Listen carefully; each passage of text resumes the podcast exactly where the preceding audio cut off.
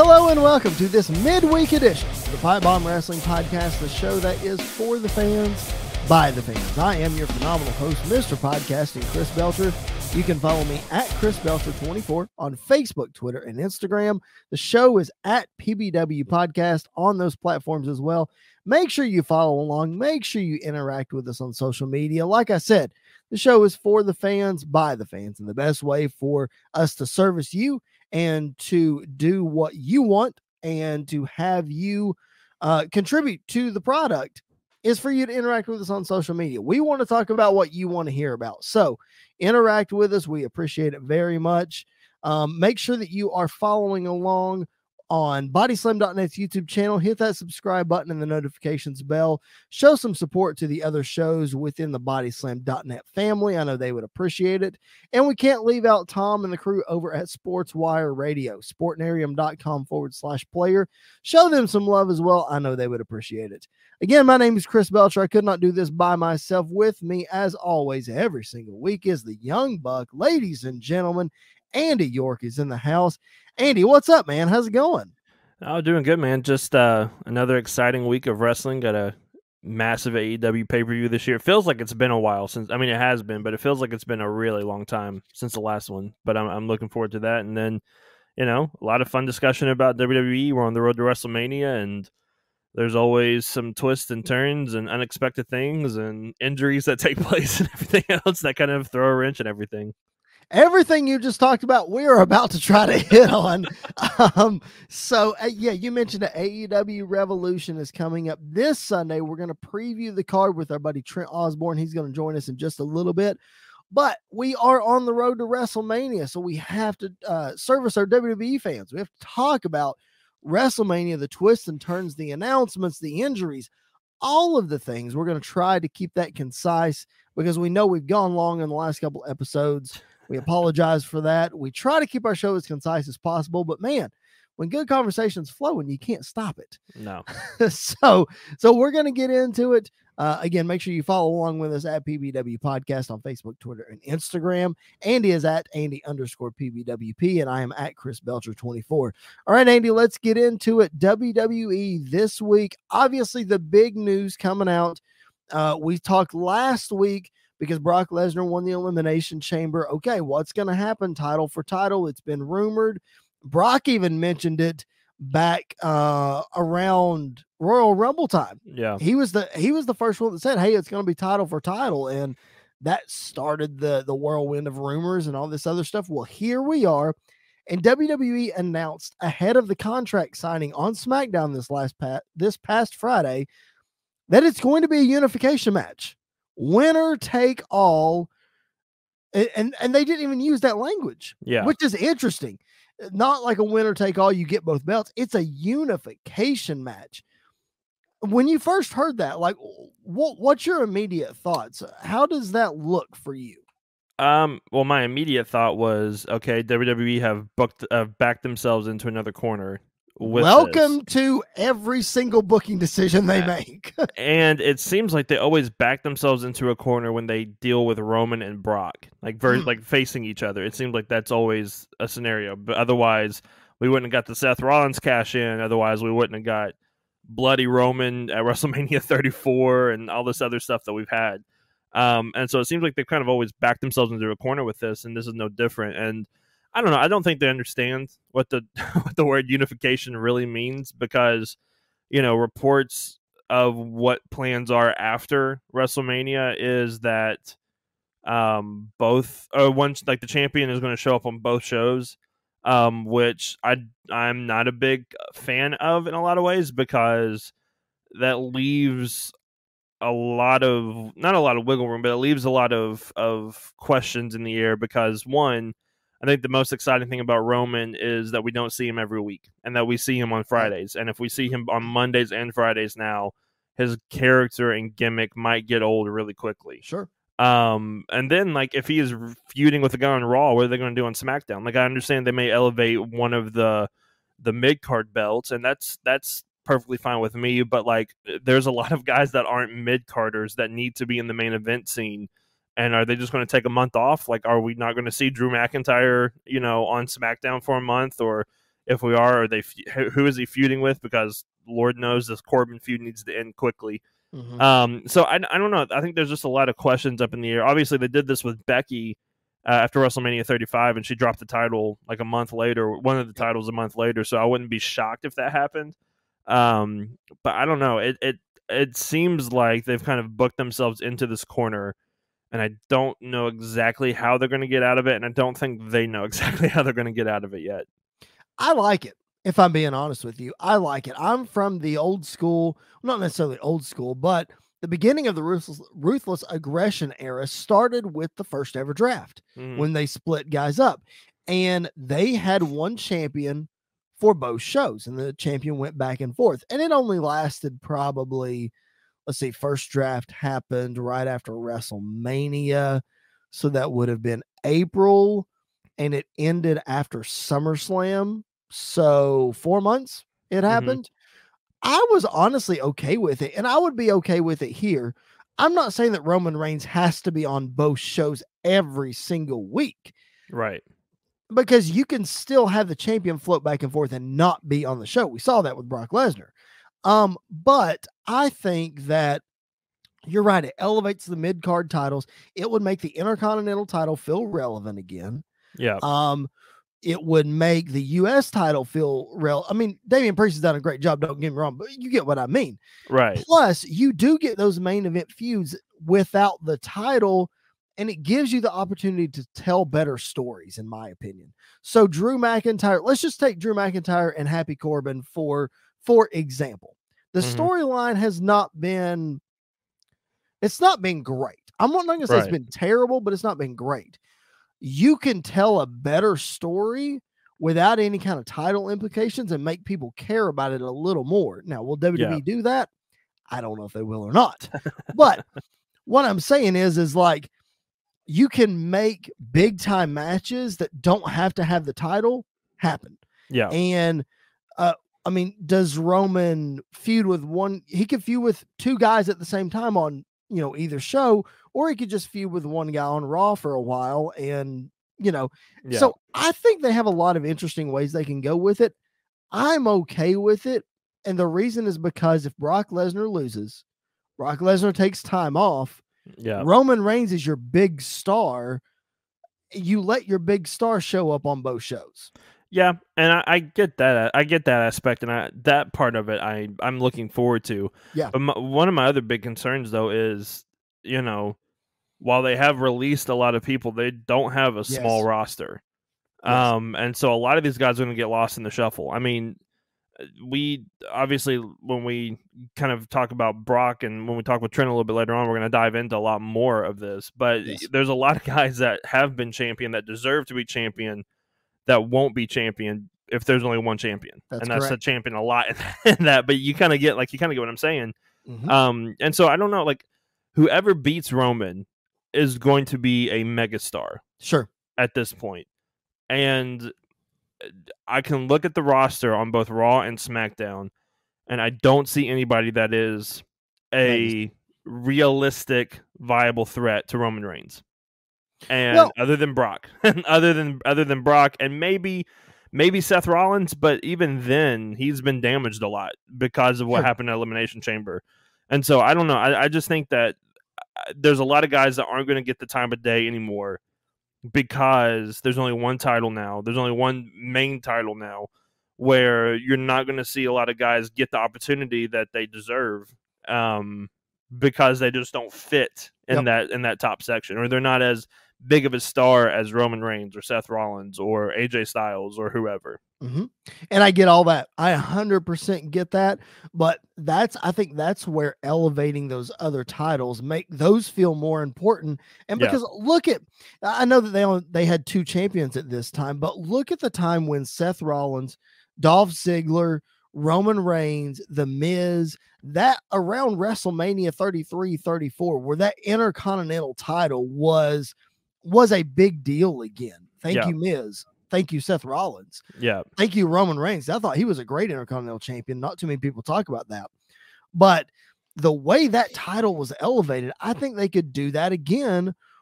But in this situation, what makes it special is we talk about, and we're going to talk about a little bit later with Trent, the devaluing of the world championship. Well, now, if you only have one title and you have one guy holding that title, Yeah. man, when you get a shot at that title, it's big.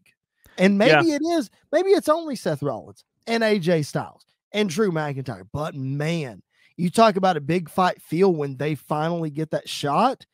And that, that makes me think of Ric Flair, you know, Yeah. when he was the territory champion in the old school days. So I think from that perspective, makes Roman even bigger, as if there was a way to make him even bigger. To me, here it is. Yeah, and I I I get that and I I completely agree. My one of my only concerns though, and we've seen this with Roman matches lately is that they're not giving us like f- defiant finishes. Like they're Yep. not getting they're not giving a finish to a match. We saw this with Yep. Seth Rollins with the disqualification. We saw this with the Demon Balor with Yep. the top rope debacle that was Yep. never brought up again. Um and so I if you're going to do this, Mhm. the way that you like elevate your world champion even more is by having him beat people Mm-hmm. not and they did this with roman for a long time and then They i don't did. know why it kind of just switched to like demon I- Balor. okay we have to have the top rope fall for him to lose seth rollins okay we have to disqualify roman reigns which part of me would not be shocked if the wrestlemania main event does not end in a Yep. disqualification where both Sure. guys don't lose their title and if that is the case then all of this build from SummerSlam has been nothing but a waste Yep. of time. I, I tell you exactly what I think happened with the Demon and with Rollins. I think Brock Lesnar is the Yeah. sole reason for that because they, even though having Roman Reigns pin those guys would have made him even stronger, I think that. I think it's just another layer of trying to tell a different side of Roman Reigns other than just beating people up because that's exactly what you're doing with Brock. Yeah. Brock's just beating people up. So you got to find a different way to get there. Having said that, though, I don't think the WrestleMania match ends in a DQ finish. I think it's clean. I think it's it's clean as a a, a freshly washed new vehicle, which I did yesterday. Um, I think I think it's super clean. I think no matter who wins, it's it's definite. It's set in stone. You know exactly what's going to happen, and somebody's walking out of there as the unified champion. My guess is it's going to be Roman Reigns, but as happened with WrestleMania 34, I was wrong. So it could happen again. It could Uh, happen again. let's shift gears. Speaking of big time WrestleMania matches, it's been rumored, it's been said by both guys that they wanted the match, and it has been made official, but in a in a maybe a controversial way, maybe a way that Andy's not so settled with. Uh, of course, I'm talking about AJ Styles and Edge. Uh, man, you knew you Yeah. texted me the other night and you said Edge because I wasn't watching Raw live at the time. You texted me and said Edge is main eventing Raw. And when you texted me that, I was like, oh, Edge is wrestling on Raw. Oh, that's cool. I'm going to turn it on. then I realized it was just the promo, yeah. And I knew that something big was going to happen. And it did, man. We saw AJ confirmed and then Edge turn heel. What about that, man? Yeah, so at first when it when he first low blowed AJ, my initial reaction was, "Oh no, not not another AJ low blowing session." Because I have I have PTSD from the Seth, uh, from the AJ Styles Shinsuke Nakamura match, which kayfabe wise, AJ Styles just need to start wearing a cup everywhere he goes and every time he wrestles. No that's, kidding. That's if we ever get to interview AJ Styles, that is my first question: is can I give you money to go buy yourself a cup? Um, but honestly, after watching the beatdown that he gave AJ Styles and the pure anger that is on his face at all times, I forgot.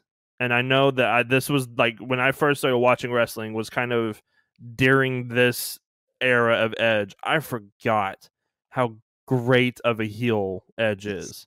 Yes. And I don't think Edge versus AJ needs to be heel versus face. I think you could do face versus face, who's the Mhm. better man, and it's fine. Mhm. But this just adds something that makes it in a weird way feel bigger to me. Mhm. Um, so I I'm all for it now. Going back and watching it, two of the nastiest conchairtos I have ever seen. That first one, I'm pretty sure he connected, like he Yeah. actually connected with AJ Styles. And I hope AJ's not on TV for the next two weeks I hope he sells it. I hope we just get Edge promos the next two weeks because Mhm. Lord knows that man can hype up any match without anybody in the ring with them and just let him talk it talk it out. And it's it honestly made WrestleMania feel bigger to me all of a sudden because I think we had been lacking like Brock Roman's whatever to me. Charlotte Ronda is a missed opportunity to me. Becky and Bianca is was my most excited match that had been announced until this, and now it's this is going to be match of the year candidate right off the rip for. WWE. Listen, I'm so torn with this match. It's not even funny. Like these are two of my top five favorite wrestlers of all time. Like I'm wearing my AJ Styles shirt right now. You can't see it, but I'm wearing my Edge lounge pants. Okay. I'm so torn with all of this. But it's so good. Like I'm Yeah. so excited. I'm with you. Like it doesn't need to be face versus heel, but exactly what we saw last year at WrestleMania when Edge quote turned heel on Daniel Bryan. Yeah, Did he really turn heel? No. no, but Did this, the crowd reaction change? No. Like this one Yeah, was quite a bit different, yeah, but do I think he's going to get booed? Maybe for No. a week or two, but yeah, nothing, nothing too crazy. So I, I don't think we have anything. The only thing that we have to worry about, and what I am very upset about, is I fear that now that Edge is a heel, he might not do a meet and greet at Access, and I might not get to meet him at WrestleMania. That is what I'm not happy about. yeah. But you know, that. you know, it might not happen that way. I'm, He could be might- faced by SummerSlam. We're fine. That's true. So he good. will be a face by SummerSlam. Are you kidding me? Like seriously, after this match is over, it's gonna flip and it's gonna be fine. But I'm very excited for this. I think it's gonna be absolutely incredible. Uh, the way they set it up was great. Let me ask you this: when he's out there cutting the promo, and it's the main event of the show, it's the last thing on the show. How much in your head did you think it was going to be Cody Rhodes? Very little. Did you really? Very little. Because I th- I think this is the dream. Because WrestleMania always has at least one dream, Dream. match. Yep. Or or one match that like is for the fans. Last year it was uh, Seth Rollins and Cesaro. Mhm. Um, you know, two years ago would have been Seth Rollins versus Kevin Owens. You know, th- th- matches like that. Yep. And this is this is that match for for the fans. So I knew that it was like ninety percent AJ Styles, like ten percent Cody Rhodes. And if Cody's music would have hit, I still would have I still would have popped. Like I still would have been happy for it. Um, but I I really I I don't think I would have been as happy though if it wasn't AJ. Like I Right. I think it being AJ is the perfect Yep. choice for this WrestleMania match. And I I'm so excited for this match. I think it's going to be it's going to be I, I honestly I think it might be on night 2 and I think it might start off the show night 2 Oh, um, man. with an edge victory. I'm calling it now. I think Edge is going to walk away with the win here. Nope, um as of right me. now. But Nope. I, I think Edge is going to walk away with the win at WrestleMania. He has a one. He has a one at Mania other than his first one, and that was in front of nobody. So I'm, I think he's going to walk away with the win here. Um, I think the win. At, I think the win at Mania doesn't matter though. I think he Yeah. won the feud against Seth Rollins, so I think, and he won the feud against Miz. So I think he drops this one to AJ He because might. because if you are, if, let let's just combine the last two conversations that we had. If you're setting AJ Styles up to go against Roman Reigns at some point in the very near future, which I think they will now that Edge is or that AJ is a baby face, I think you got to give AJ this win yeah, get him back in the main event picture so that people remember how good AJ Styles is. That way, when he goes up against Roman Reigns, everybody's not like, well, Roman's just going to win this one. You know, yeah. But I think they could do that. They did that with AJ versus Chris Jericho a couple years ago. Eh, yeah, that's true. Jericho won, and then AJ was in the main event scene the next night. next night. it was it was totally fine. So I could see. I mean, losing to Edge at WrestleMania is not going to. It wouldn't be like losing to Austin Theory at WrestleMania. Right. But I honestly like. I think this match is going to start off the show. Whoever wins is fine with me. Like it's one of those Yep. where I don't care who wins. Me Like, too. I'm just I'm just there to watch the match and enjoy it. And I'm so I'm looking forward to it. Me too. I was the same way at SummerSlam with Edge and Seth Rollins. Yeah. So, you know, I'm going to be the same way with this one too. All right, we got to get to Trent here in just a few minutes. But before we do, man, what else from WWE stood out to you this week that's significant uh, or that, you know, we, we need to address? Well, I've got two things, and both Okay. of them come from Monday Night Raw. Uh, the first one is I have a problem with a champion and a challenger getting in the ring together before WrestleMania. Um, Mm. and that kind of happened with Bianca and Becky with that six man or six woman tag match. Um, I'm fine with them getting physical, like having an altercation. But if you have them have like a match within the match, you're kind of giving away a WrestleMania spot, or like you're kind of giving away what you're doing at WrestleMania. So I, to me, that's kind of the hair spot was perfectly fine because one, it's a nasty, nasty move, and I'm I'm fine with that. But I Mhm. think they should have waited until Mania for them to get into the ring during a match and have them kind of lock up for a little bit because to me it takes away some of their luster from their WrestleMania match that we get in a couple weeks. Makes sense. Um, I don't know that I don't like it, but I definitely see where you're coming from in saving the big time feels, saving, you know, because they're not going to put Roman and Brock in a six man tag, Right. or they might put Ronda and Charlotte. We saw that at Elimination Chamber, but, um, but I see, I see your point, And that sure. took away from their match as well. Like that's one of those of Mhm. just do just do Ronda versus Sonya at Elimination Chamber.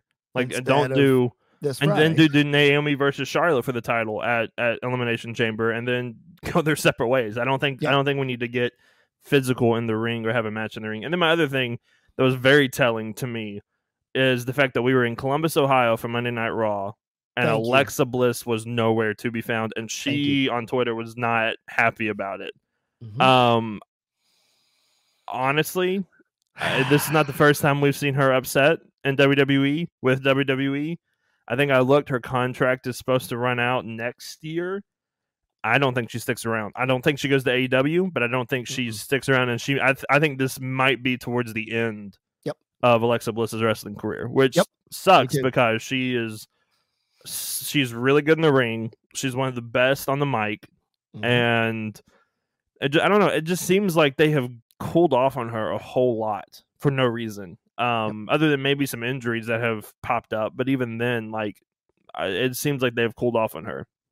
She is definitely one of the more popular women's wrestlers of the last 10 years for sure. And I don't understand why they've cooled off on her. I'm like you, but I, I 100% agree. I think we're we're ending we're winding down Alexa Bliss's wrestling career. And if I if I remember right, I've listened to some interviews with her and she has said she doesn't want to wrestle forever. Like she doesn't want to wrestle till she's you know, you know 35, 40, whatever Yeah, and she's about to get married this Yeah. spring, I believe. So I a hundred percent think that you know she's not going to resign. This is going to be the end. Uh, she's going to go off right off into the sunset. Probably do movies. do whatever, do Yeah. movies. I mean, her hus her future husband is Ryan Cabrera. Yeah, She's not hurting for money. no, no, She's not hurting for fame and notoriety and all that kind of stuff. She can get into whatever she wants. Yeah, So I, I'm with you, and I hate it. I noticed that too. I'm so glad you brought that up because I noticed the same thing that she wasn't even she was nowhere to be found, and that and that sucks yeah. a lot. Uh, the one thing that I'll bring up is the new United States champion out of nowhere. Finn Balor defeats Damian Priest. This incredible run that we have talked about a lot on this podcast. That Damian Priest has been on since SummerSlam with the United States title, and we get a change on Raw. Not even the pay per view. Not even wait till WrestleMania. I'm pretty excited, man. I'm glad that Balor is getting his just due. A lot of people on Twitter were not happy that Priest immediately grabbed the microphone, turned heel, and Balor didn't get his moment.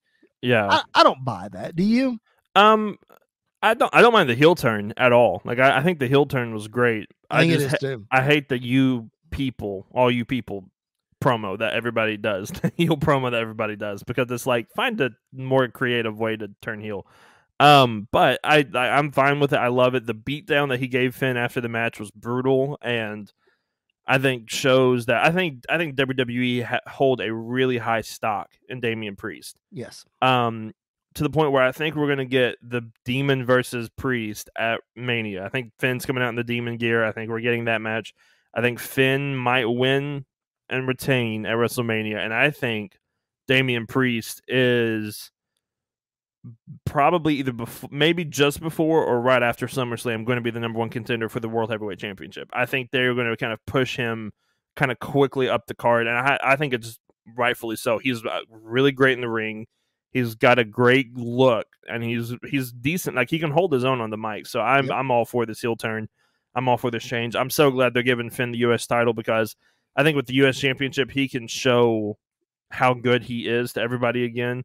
My only fear is I hope that we're not going to focus now on the IC title and kind of have a Shinsuke Nakamura reign with the U.S. title with Finn Balor, where he doesn't really defend it on TV. He's out for six months or whatever, has one match and then drops it. So I, I kind of Right. that's part of. I hope that doesn't happen with with Finn. Um, but yeah, I I loved it. It was a great match too. Um, it took forever to get to the match because there was like 20 segments in between. Each oh my gosh, it was ridiculous. but but we finally got to it, and it was a really great match. It was a really great match. You're exactly right. Uh, I would not be disappointed if we head to this rematch at WrestleMania and bring out the demon gimmick. I 100% think that if the demon gimmick comes out, Finn Balor wins. Yeah, He's got to get that win back as a demon.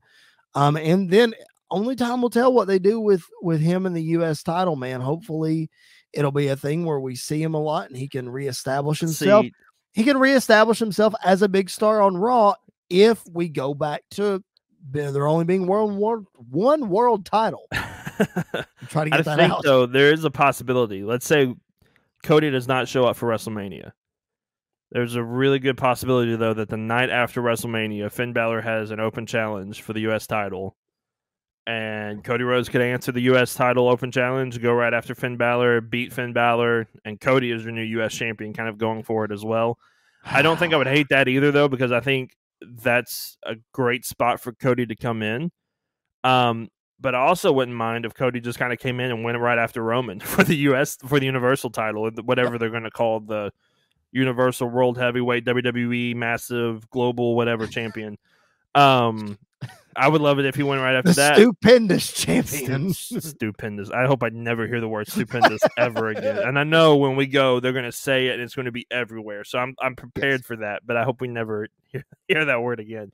I Um, mean, but I think I think Cody's coming in and going out right after it. We're gonna go to Dallas, and there's gonna be just a banner that all it says is stupendous.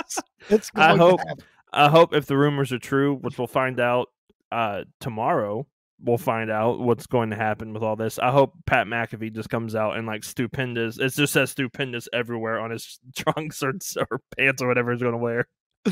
Oh, that's amazing. Speaking of that, that's a good transition. You transition, you didn't even know it. Uh, I feel like we do need to talk about that. Pat McAfee and Vince McMahon live interview tomorrow on Pat McAfee, the Pat McAfee Show YouTube channel. Don't want to miss it. It's going to be absolutely incredible. I think because you mentioned the promo on Raw, Yep. you texted me because I didn't watch it live. You mentioned you said Vince versus Pat is happening. I watched the promo. I lean towards Austin Theory versus Pat McAfee. I think they're going to announce it as Vince versus Pat tomorrow. I think that's going to be because, and I, I, shout out to Sam Robbins because I was listening to his podcast and he was kind of talking about this to the mainstream audience to get eyes on WrestleMania. Pat versus Vince sells more than Pat Yes. versus Austin Theory because nobody Mhm. knows who Austin Theory really is outside of people that watch week to week. So I think it's going to be Pat versus Vince probably all the way up until the Monday before WrestleMania. Um, because Austin Theory definitely is playing a part in things and he's going to play a role in it. Yep. Um, and I, but I, I honestly like I wouldn't be shocked as well if it wasn't Austin Theory and Vince McMahon versus Pat McAfee And Oh Shinsuke gosh. Nakamura. or Shane McMahon. That would be if they brought Shane back for that. That would be My gosh. that'd be the one time I cheer for Shane because I Right? I, I would pop for that. That's- um, That's the perfect guy to bring in. If, Yeah. if you're doing that scenario, that's perfect. yeah, but I don't know. I, honestly, I don't know what the whole situation with Shane and WWE is right now. It's it's Yep. so up in the air. But you could do Pat ver- and somebody versus you know Austin Vince Theory and and Vince Austin. McMahon because Vince is going to get in the ring at WrestleMania. He's Yep. going to do something. Um, or because it seems like they're definitely playing into this Kevin Owens Texas thing because they've got all these Hall of Famers from Texas that are I don't know if you've seen it on Twitter, but they've been tweeting videos out. So I think the Stone Cold Kevin Owens thing is almost a lock at this point. Um, but I wouldn't be shocked either if it was Vince and Austin Theory versus Pat McAfee and Stone Cold Steve Austin because that would be to see Vince take another Yeah. stunner from Stone Cold at WrestleMania in Texas. I think Yeah, might happen anyway, no matter what. yeah, but you you got to have Austin and Kevin Owens Yeah, in at there this point so- you do. in there somehow. Yeah. So I think if you're if you're going that direction, could be Pat McAfee and Seth Rollins against Austin Theory and Vince McMahon. Yeah, I don't know. I Seth is too good of a heel right now. I don't want to turn Well, okay. Seth face, and I, I oh. think you want to kind of keep him where he's at. But you could do, you could do Pat McAfee. I think Pat McAfee and Shinsuke with Boogs coming out is that entrance alone is Yep. is worth admission to, to mm-hmm. the event. Yep. But I think you could do like you could do Pat because Ricochet apparently is the number uh, slot as the number two babyface on all of SmackDown behind Drew McIntyre right Wow. now, which I love. But you could do Pat and Ricochet versus Austin Theory and Vince McMahon. You could put somebody with Pat McAfee, or if they really want to elevate Pat McAfee, Austin Theory and Vince versus Pat by himself. I think Right. he could kind of hold his own in there with Austin Theory and with Vince. I think the way to go with that is Shinsuke. I think it's Yeah. I think it's Shinsuke and Pat against Austin Theory and Vince. So uh, let's say that. Let let's set that in stone for a minute. I know we're we're running low on time again because we got to get to Trent. But let's say Pat and Shinsuke against Vince and Austin Theory. Set. Mhm. Austin versus Kevin Owens. That's set. Uh, AJ and Edge. That we know that's set. What do you do with Seth Rollins now? Um, Again, is this Cody Rhodes or possibly. I think possibly Seth versus Cody, which I is a big time WrestleMania match for me. I think Yeah. that I think that would fit really well. Um man, I don't know. do Um, you do you throw Seth Rollins in with Damian Priest and Finn Balor for the US could. title? You could, but I I don't know. I kind of just want to see Balor versus Priest kind of go forward. Yeah, I do too. Um, which by the way, you can also probably put in stone Sami Zayn versus Johnny Knoxville. oh, 100%. in some yeah. ca- I don't know if the title will be on the line, but it might be. Um, I don't know. Seth may Seth may just be in the corner of Kevin Owens, which would be terrible. That'd be awful. Um, but I mean, think about it this way: if you do that night one, and let's say after the match, Seth and Kevin Owens are beaten down on Stone Cold Steve Austin, Cody's music hits, he runs out. Night two, you get Cody versus Seth. I think that that that could be a real Oh possibility. man. I You think know, we that I think we might get a lot of that. I think we might get a lot of that because I honestly think with both women's titles being on the same night, I think Becky wins. I think Ronda wins, and I think night two they say, "All right, we're going to do Becky versus Ronda." Night two unification for the women's title as well. You could do that. And I think I think because I think I mean Kevin Owens and Seth Rollins tease unifying the tag titles. Um, so I think I think we're on a, a path to unifying all the titles other than the U.S. and the IC title. I think we're on the path to kind of do that, which I'm fine with because Mhm. The tag division is so thin, anyways, that you Yep. could bounce back and forth and it's fine. The women's division is one of those where I think you could do this just to set up the four horsewomen at, at SummerSlam. Yep. Um, at some point. So I don't know, but I, I think that that's a possibility. But I think night one this year will have implications for night two, which I, I love. I really love Yep. that. I do too. I hope that makes a lot of sense too. And to your point about Cody showing up on night one and making a match for night two, I think that's a great idea. I think Yeah. that's a fantastic way to keep the eyeballs on it, to bring him in, not have to bring him in before WrestleMania, but hey, you know, Cody Rhodes showed up last night at WrestleMania. You have to tune in tonight to see what he does, Yeah. kind of thing. Because uh, last I, I think the last report I saw was night one. There's only been forty seven thousand tickets sold. Night two, there's been fifty. So there's like there's still a lot of of room. As soon as Stone Cold Yep. gets announced, that number will go up. I think after this Edge and AJ, because this was before that, Mhm. I think that number is going to go up. So I think we're I think we're on the right path.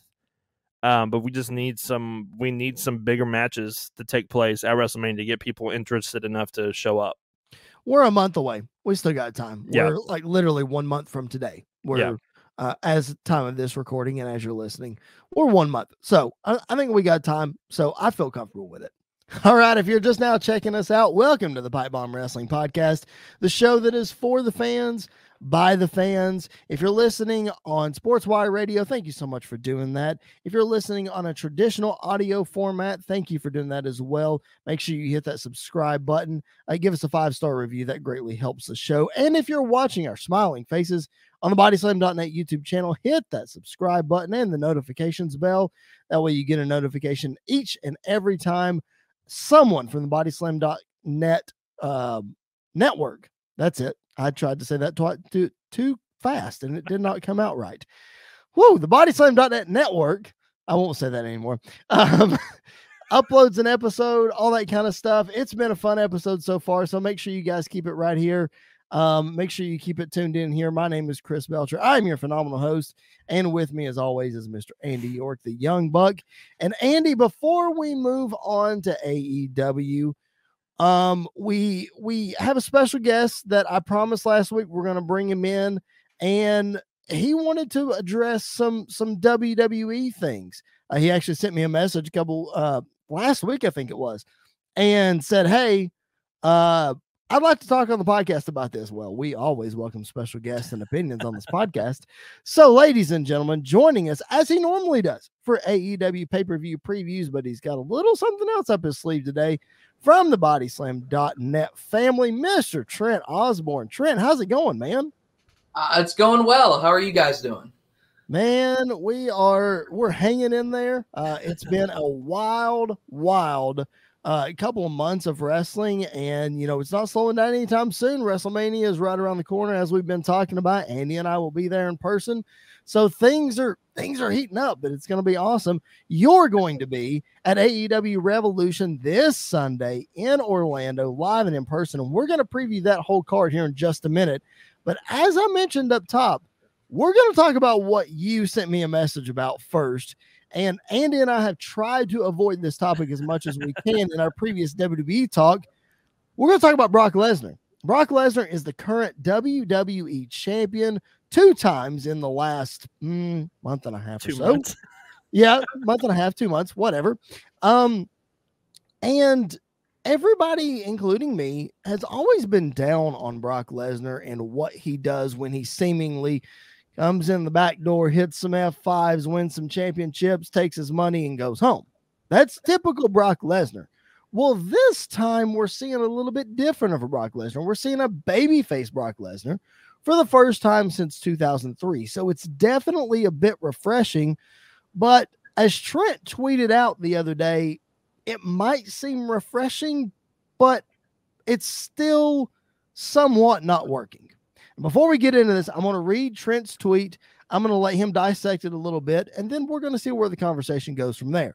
Because if you've listened to this podcast any at all over the last three years, you know that I'm not the biggest Brock Lesnar fan either. So this conversation could get pretty interesting really quick. So Trent's tweet, as I quote about Brock Lesnar, as entertaining and great as Brock Lesnar is, the conversation about how the Brock Lesnar reign of terror has negatively affected the WWE the value of their world titles, and the booking of almost all their other stars needs to happen at some point. Trent, let's have the conversation, brother. Brock Lesnar and his reign of terror. What prompted that tweet? And, and just kind of hash that out for us. Well, before I start, I just want to make sure, just so there's not any mix ups with what I'm meaning with the tweet. I love Brock Lesnar. I think Brock Lesnar is one of the greatest of all time. I think what Brock Lesnar does in the ring and outside of it is great. So I'm not talking about the ability or the talent level of Brock Lesnar at all. Totally agreed. What I'm saying, and I feel like most people would. I feel like most people know how good and how valuable Brock can be when he's used right, which I don't feel like he's been used right in six years, it feels like now. Right.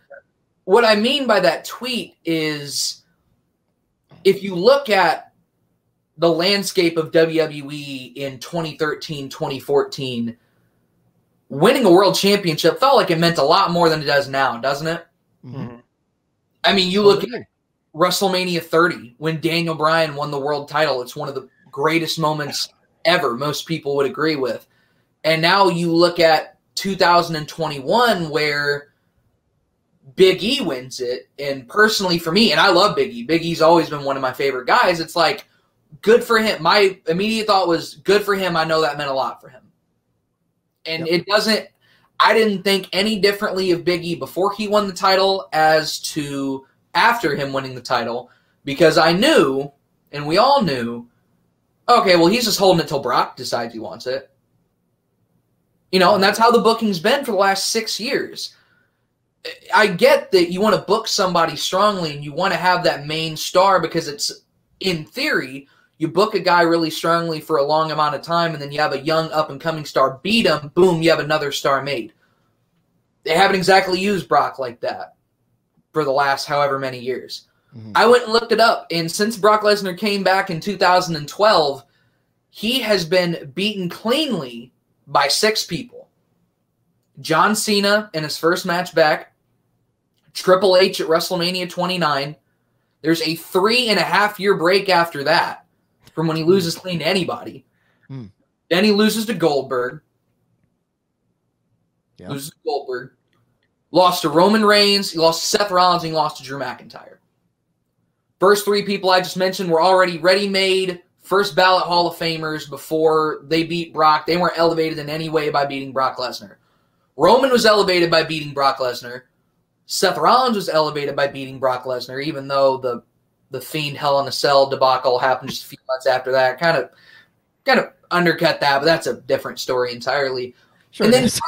and then Drew. Drew felt like a big star when he beat Brock. Had it not been for COVID nineteen and empty arenas, I feel like Drew McIntyre would have benefited greatly from that. But Yep.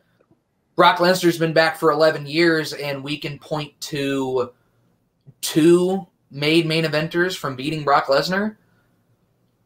Do the are the ends justifying the means of what this is is showing? And I felt I've been saying this to myself for years Mhm. and I felt like I was just talking into the wind because nobody else seemed to agree with this opinion with me. And then after Elimination Chamber, when he comes in and beats Seth Rollins with one move, beats AJ Styles with one move, uh, beats Matt Riddle with one move, and then treats Austin Theory like he should be wrestling on Tuesday nights, it. I feel like more people now are looking at why this is an issue. Yep. Because when you have the world title, where you have a guy come in, win the world title, leave for five months, come back, beat some guy, leave for a few months. It's it's devaluing. It's making everyone else on your roster outside of one guy, which is Roman Reigns, because now we can't even say Seth after what happened to Elimination Chamber. Right. There is Roman. There is Brock Lesnar. There is Roman Reigns. There is a six foot hole, and then there's whoever you consider to be the next top guy in WWE, and that's, I think, massively in part to the booking of Brock Lesnar since he came back from the UFC. Go ahead, Andy. I know Well- you got a lot of thoughts. Yeah, no, I, I completely agree with everything, and I would even argue, you know, like you said, you got Brock, you got Roman. I would even argue Goldberg is three, and then it's all the way down because Goldberg's kind of had the same effect. Obviously, when he came in in 2016 and beat Brock in two minutes, that was a big deal because of the fact that nobody had beaten Brock in what'd you say three, three and a half years, something like that. Um, and so that was a big deal. That was, but that feud with Goldberg and Brock was special up until Fastlane 2016 when Goldberg took the title off of Kevin Owens because it was one of those things that didn't need the title. And that I think that's the point where Brock is at now, where Brock does not need a championship to feel special at all. You could throw Brock in there with anybody, not have the WWE championship, and the match already feels bigger than the title because they made Brock they've made Brock Lesnar bigger than the WWE championship at this point. And I think that's a real problem because Brock is one of those guys that when he loses, I don't think he should lose often. I don't think he should lose every pay per view match he's in because obviously that takes away from him. But when he loses to a guy like Seth Rollins or to a guy like Drew McIntyre, it should elevate them straight to the moon. And the Drew instance, obviously, I don't think WWE could really help because of the pandemic and everything else. There was no fans in the audience. They couldn't really do anything with that. But with the Seth thing, it was like immediately they kind of devalued Seth Rollins in a lot of ways uh, right after he won the title. And I, I you know, I, I completely agree. I think Brock Lesnar has had this stranglehold on WWE, and I personally, I love. This is my favorite version of Brock Lesnar that we've ever gotten. Um, he's having fun. You can tell he's having fun. He's enjoying it. The, the fans are enjoying it. But there's got to come a point in time where Brock needs to become the guy that helps elevate people rather than being the guy that's the final boss that nobody can get past. And I, I think that's really where we hit because mm-hmm. you got to think about it. Who beat Kofi Kingston in seven seconds or whatever it was on SmackDown to win the WWE Championship? Brock Lesnar. Who beat Bobby Lashley for the WWE Championship? Brock Lesnar. Who beat Big E for the WWE Championship? Brock Lesnar. There are a lot of other guys, and that's part of my fear with unifying the titles as well, is because I don't think if you had two titles, Kofi Kingston wouldn't be WWE champion. Um, Big E wouldn't be WWE champion. I would argue AJ Styles might not be WWE champion. Um, and so there's a lot of concern by having just one title that you know is going to ma- remain on Roman Reigns, on Brock Lesnar, and possibly Bill Goldberg the entire time. I think you both make really good points. Um, and I'm going to try to find the middle here in, all of this because I do think there is some middle ground somewhere. We just have to try to find it. Um, I do agree with the point. Brock Lesnar is bigger than the title at this point. Brock Lesnar does not need championship matches at this point. Absolutely. Totally agree. Brock Lesnar should not be the end of the game boss that nobody can beat without a cheat code. I completely agree with that. However, WWE has done themselves the favor that they always do themselves, and they booked themselves into a corner with Brock Lesnar since 2012.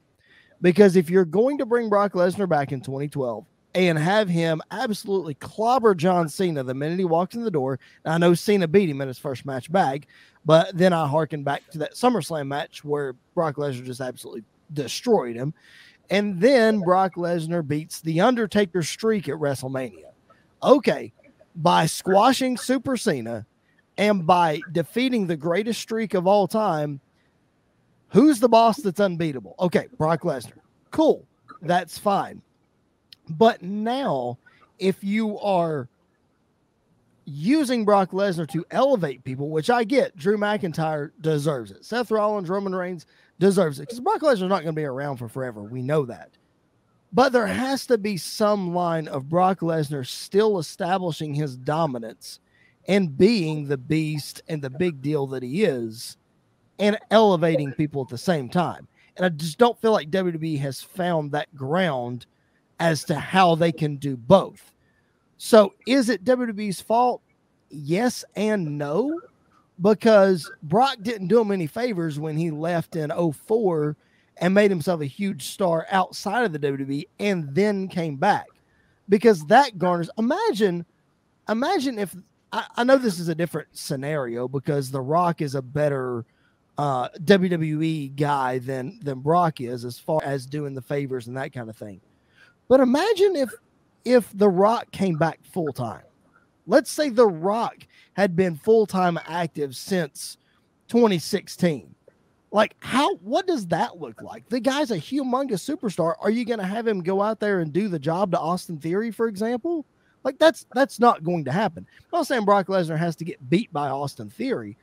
I'm just saying they need to find, con- they need to find the common ground of elevating people and still keeping Brock dominant. Maybe that's keeping him away from the championship altogether. I, I, I don't know what the answer is. Um, but I don't know. Does that make sense? Trent, does that make sense to you? I see what you're trying to say, but my main issue with it is that I don't have an issue with Brock rarely ever losing. I don't have an issue with that at all. My main issue with it is A, the people he's losing to and B at which the frequency is. Because nobody needs to go three and a half years without losing clean to somebody. Sure. And it would be different. You mentioned The Rock. If if The Rock were on TV every few months for WWE, he is bringing in a much wider audience than Brock Lesnar. Absolutely, he is. I've always been of the belief that it has been very overblown the amount that Brock Lesnar actually helps their ratings. And yes, I'm not saying Brock Lesnar is driving people away because clearly he's not, but look at how many people were watching Monday Night Raw in 2015 and how many people are watching Monday Night Raw now. He can't be helping that much. And another point is that you brought it up. He beat Brock Lesnar. He demolished John Cena like we've never seen. That 2015 run from WrestleMania 30 to the SummerSlam after WrestleMania 31 Brock was the best thing in wrestling, arguably, in, in all of wrestling. He was awesome. The Royal Rumble triple threat with John Cena and Seth Rollins, the WrestleMania match with Roman Reigns, which Seth Rollins ended up being a part of, that feud with The Undertaker that a lot of people should give more love to because that was really great stuff. Yep. That was great. But that was seven years ago now. Yep. And we're still doing this with Brock. Another point I forgot to bring up the last time Brock Lesnar had a match in WWE that had nothing to do with either a world championship or a world championship shot, i.e., the Royal Rumble or the Money in the Bank, was that Goldberg match in 2016. Yeah.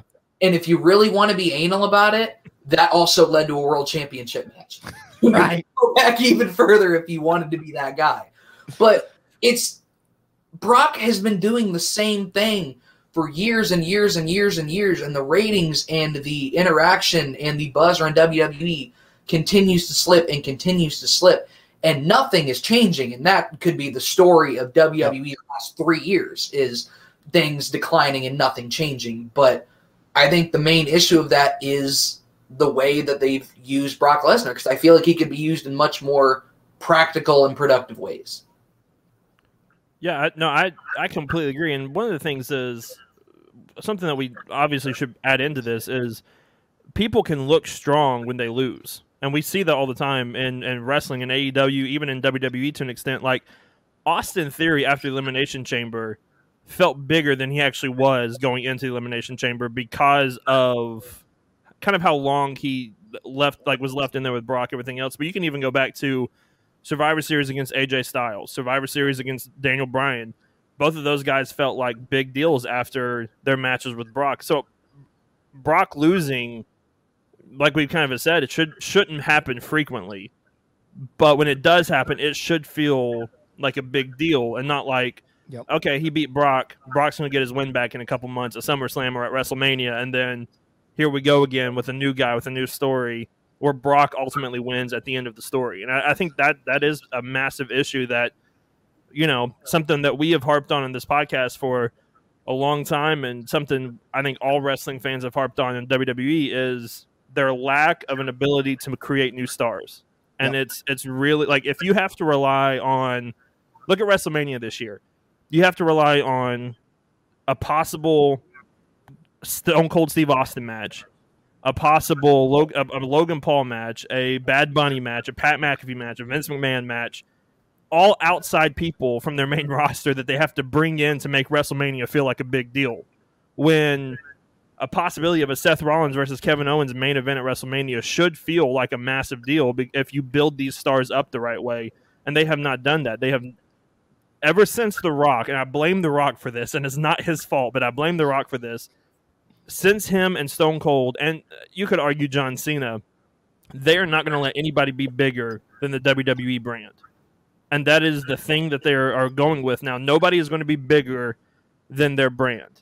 And that's why they, I feel like they refuse to let new stars other than a Brock Lesnar and a Roman Reigns be like a massive star. There's no reason why a Seth Rollins shouldn't be one of the faces of WWE or a Kevin Owens or you know a guy that just like a guy that just left Cesaro should have been a really big deal in WWE. He was not Keith Lee, which I've harped on multiple times on this podcast, should have been a big deal.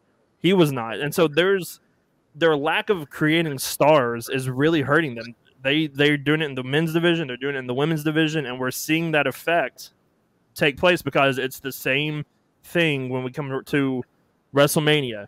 Here's Brock Lesnar in the main event. Here's Roman Reigns in the main event. Here's so and so in the main event, and it's it's really starting to become repetitive and somewhat you know lazy at this point. Let me go back to Brock Lesnar for just a second because I think there's a point that we kind of missed here. Um, well, not really missed, but that should be brought up.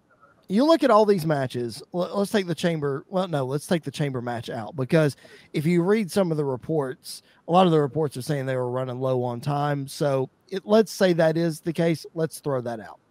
Let's look back at Kofi Kingston, um, and let's look back at a couple other matches that lasted eight seconds to two minutes tops. Okay. Well, now let's look at AJ Styles, Daniel Bryan, Seth Rollins, Finn Balor. Let's look at those matches. Brock Lesnar shows that when Brock Lesnar cares, he can be in a lengthy match and make it really, really good. So, to your all's point of putting people over, Brock doesn't have to lose all the time. But what is the harm in getting Brock Lesnar out there for 20 minutes? At the most, 20 minutes and let him put somebody over. He can still win the match because we all know one mistake turns into an F5 and one F5 seals the deal. You know, not many people kick out of the F5. So, why not? And maybe this is maybe this is a possible solution to bridge the gap as, as to what we're talking about here. Maybe have Brock wrestle for 20 minutes at a time. When he wrestles, it feels more special if he's in there for longer. A guy looks better. If Brock wants to win, okay, fine. Brock's going to be the unbeatable monster. We obviously can't change that. It hasn't changed since 2012. So, but let's get more out of it. Does he need the championship? Probably not. But if Brock goes in there with the championship or fighting for a championship, goes for 20 minutes, and it still makes the championship feel big. I think it goes back to honestly Vince McMahon's um, stereotypical wrestler. When you look at the WWE, the airport philosophy, walking through an airport, oh, that's somebody. That's a big deal. Well, Brock Lesnar looks like a big deal. He is a big deal. So he needs to be front and center. And I don't think any of us are arguing that. We just need to get more more out of it, especially at this point because like I said earlier, guys, Brock's not going to be around for forever. I'm sure this, you know, he went a year and a half before he from WrestleMania 36 to SummerSlam this last year. That's a year and a half uh, without appearing. So I would say that after WrestleMania this year, if he loses, that might be the end of his run for right now. Who knows when he'll be back? You know what I mean? I don't know who wants to jump in there. Who wants to jump in there? Anybody got Yeah, any thoughts? It, it's definitely possible with Brock. You never know. You know, it's the old Paul Heyman adage: Brock Lesnar does what Brock Lesnar wants to do, and I Yeah. think that that's not just a wrestling storyline. I think it's absolutely true. But you brought it up as a good point. He doesn't need the title. I'll, we'll look at somebody that I know all of us love. Look at how Sting has been used in AEW. He hasn't caught a whiff of a championship, and yet every time Sting is on TV, it's a really big deal. Sting is in a six man tag at the pay per view, and I know some people have been, and I don't want to bury the lead. I'm sure we'll get to this in a little bit. Oh, a six man tag on pay per view. It's Sting. Right. It's Sting. It's Sting. Right. It, it- it's the same thing. It could be the same thing with Brock Lesnar. Brock Lesnar could go out there and wrestle. uh, uh, From what it seems like, he doesn't want to, but a match with Matt Riddle would be huge. And Matt Riddle, maybe the fourth or fifth biggest guy on Raw right now. Mm-hmm. I don't I don't know. I don't keep up with the week to week, but you get what I'm trying to say. Brock Lesnar versus insert wrestler here is a big deal. Yep. Brock should be wrestling for titles on a semi-regular bla- basis because it's Brock Lesnar and you want to keep that aura of this is a big deal. You don't want that to slip. But Yep. they have they have overblown this to the moon and I think it was overblown 4 years ago and it hasn't Right. slowed down any bit since then. It hasn't. It really hasn't. And until Brock leaves, it probably won't slow down. And then to Andy's point, when Brock leaves, we're in the boat of okay, how do we elevate the rest of the guys? Oh, geez, I hope the world didn't forget about Seth Rollins. Oh, geez, I hope the world didn't forget about insert name here because Brock Lesnar's gone. So this will be an ongoing situation. Um, this is going to be something that we're going to continue to talk about and press in about and yada yada yada until something changes. And I'm going to bet my money on nothing is going to change. Um, that being said, though, let's let's transition to AEW. Uh, we generally spend our Wednesday show or our midweek show rather, um, leading up to a pay per view, spending the majority of our time previewing the pay per view. But we have spent some time talking about WWE here. Um, but we asked Trent to come on and, and talk about Brock Lesnar, and, and that's what we did. And now we're going to talk about AEW Revolution. Um, guys, let's just start at the top of the card. Um, the AEW World Heavyweight Championship match, the match that everybody has been wanting to see, the match that I didn't think we were actually going to get because I thought Kenny Omega would be back by now, but that's probably going to happen in the very, very, very near future. Um, but here we are, Hangman Adam Page defending his AEW championship against Adam Cole. Uh, Trent, you being the guest, I will give the floor to you first. Man, what, what's your thoughts on this match? I have actually been pretty cold on this match in comparison to how most people have felt about it. I think that they definitely could have done a better job at building Adam Cole up as a main event superstar level guy to main event this pay per view. Not that Adam Cole isn't a superstar, and not that you need to do a ton with Adam Cole to make him feel like he deserves to win a world title, like he says he's won a world title in every company he's ever wrestled for. But Adam Cole has been in two feuds since he's joined AEW, and that was against the Jurassic Express and against Orange Cassidy, and he lost the blow off match in both of them. Yep. I get that, you know, the lights out match doesn't count, which I feel like they're using as a crutch now, but that's a whole other conversation. I've been in very in-depth conversations with with the people around me about this. I'm gonna not not gonna get on, on a tangent about it. But Adam Cole has lost both of the big blow off matches in both of the feuds he's been in, and it feels like even now, I mean, what's the biggest thing Adam Cole is involved in right now isn't Adam Page or the World World Championship. It's this feud between Red Dragon and the Young Bucks. And it kind of mm-hmm. feels like the world title is secondary. Now, I think that Adam Page is going to win at the pay per view. And if Adam Page wins at the pay per view, then it's not a big deal. We're going to get a great match out of it. Adam Cole's going to make him look great like he always does. Adam Page is going to make Adam Cole look great like he always does. We're going to have a great match. It's going to be what it is. If Adam Cole wins the title, A, it's a very abrupt end to what I think has been a really good reign by Hangman in the opportunities that he's gotten. He's made everything out of every opportunity he's gotten on camera. And it puts Adam Cole at the world title in a spot where he gets a lot of interesting routes to go storyline wise because you have the Young Bucks and Adam Page and Red Dragon and possibly a returning Kenny Omega and maybe even the Jay White thing. There's a lot of ways to go with that, but I think absolutely 100% Adam Page retaining is the way to go. Uh, let me piggyback on that, and then Andy, you can chime in real quick. Um, Andy and I had a lengthy discussion last week at the end of our episode. Thank you, Katie, for coming on, by the way. Um, we had a lengthy conversation at the end of our episode last week that I want to get Trent's thoughts on. Um, and then, Andy, again, you can chime in.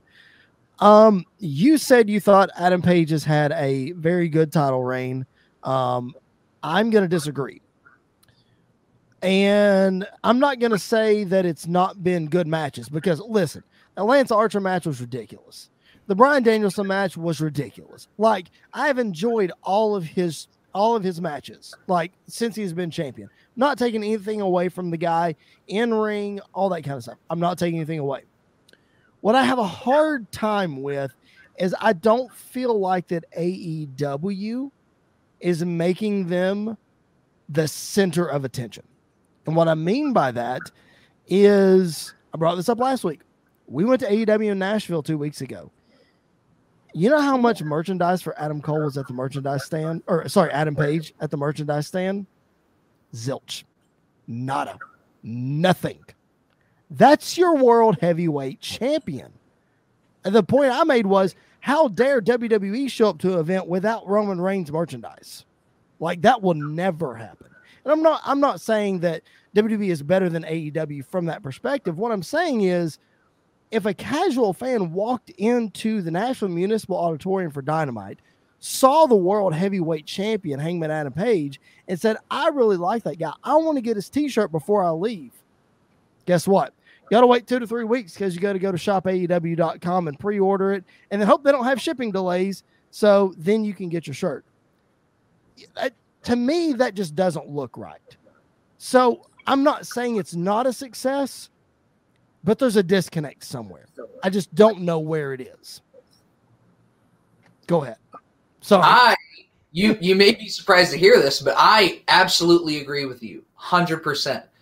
Because he hasn't been the center of attention at any point in his world title reign. Because they've had other stuff going on, the great CM Punk MJF stuff that's been going on. I'm sure we'll get to that in just a little bit. Yep.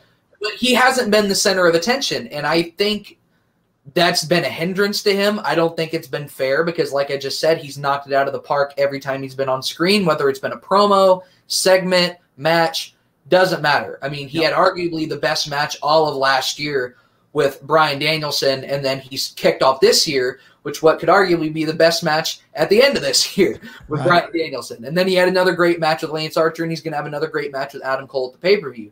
I hope that after we get past Revolution, we start treating Adam Page like the big deal that he is. Because you were in Nashville, you heard it. The reactions this guy is getting, it's ridiculous. Even yep. with not getting top billing on these shows, he's still getting arguably the biggest reaction of the nights when he comes out. People love this guy. He's your world champion. You've booked him well on TV when it comes to wins and losses. Treat him like it. I, yep. I agree 100%. Andy. Yeah, th- this match to me is a uh, is a coin toss in a lot of ways because I I completely agree that I think if you end Hangman Page's title run now, it's in a very abrupt and it feels like you've cut it off before it's even really started. Um, because he's obviously been one of the hottest guys in AEW. Probably got like the third biggest pop of the night in Nashville because that Eddie Kingston pop when he returned was massive. Um, but I I could see them going a lot of different ways with this match because I could see Adam Cole beating Hangman Page, and then at the end of the night, Kenny Omega comes out, and if Red Dragon wins the tag titles earlier in the night or whatever, and then now you have the potential split between the elite that could lead to a Kenny Omega versus Adam Cole match at Double or Nothing. But honestly, I, I completely agree with you, Trent. I think keeping the title on Page for a while is probably the the right place to go and start making him feel like the big deal because honestly, I think the person that takes the title off of him is MJF. I think that storyline when we get to Hangman Page versus MJF for the AEW title at some point down the line is going to be the end of you know Hangman's run, but also elevating MJF even more um, because it's arguably MJF is the best thing, one of the best things, if not the best thing in AEW right now. With the thing he's doing with Punk and the matches he's been putting on and all of that stuff. So honestly, I I wouldn't be shocked if they go either way, but my gut is telling me that Hangman Page is more than likely going to walk away retaining the title. I still wouldn't be shocked if uh, Kenny Omega does show up, even no matter who wins this match. If Kenny Omega shows up at the end of it, he's probably going to get a rematch. Maybe even at Double or Nothing, we get a triple threat between Page, Cole, and Omega for the title or something like that. But I completely agree. I think Hangman Page walks away with the title. I'm I'm in agreement. Uh, just just so you guys know, uh, I think he walks away with the title too. Unfortunately, go ahead, Trent. Unfortunately, wow. Yeah. Um, Unfortunately, baby. Hey, look, I've, I've got I've got an Adam Cole shirt over here in the closet. Trust me, I, I love Adam Cole as much as the next guy. I just think it would be a real disservice to Hangman Page and the great work he's done to cut him off the knees here. I personally, from what I'm from what we heard in the Kenny Omega interview with Dave Meltzer on Observer, Wrestling Observer Radio, I don't think we're going to see Kenny Omega anytime soon. Hmm. I would be I would be surprised from the way he's talking if we see Kenny Omega before All Out in September.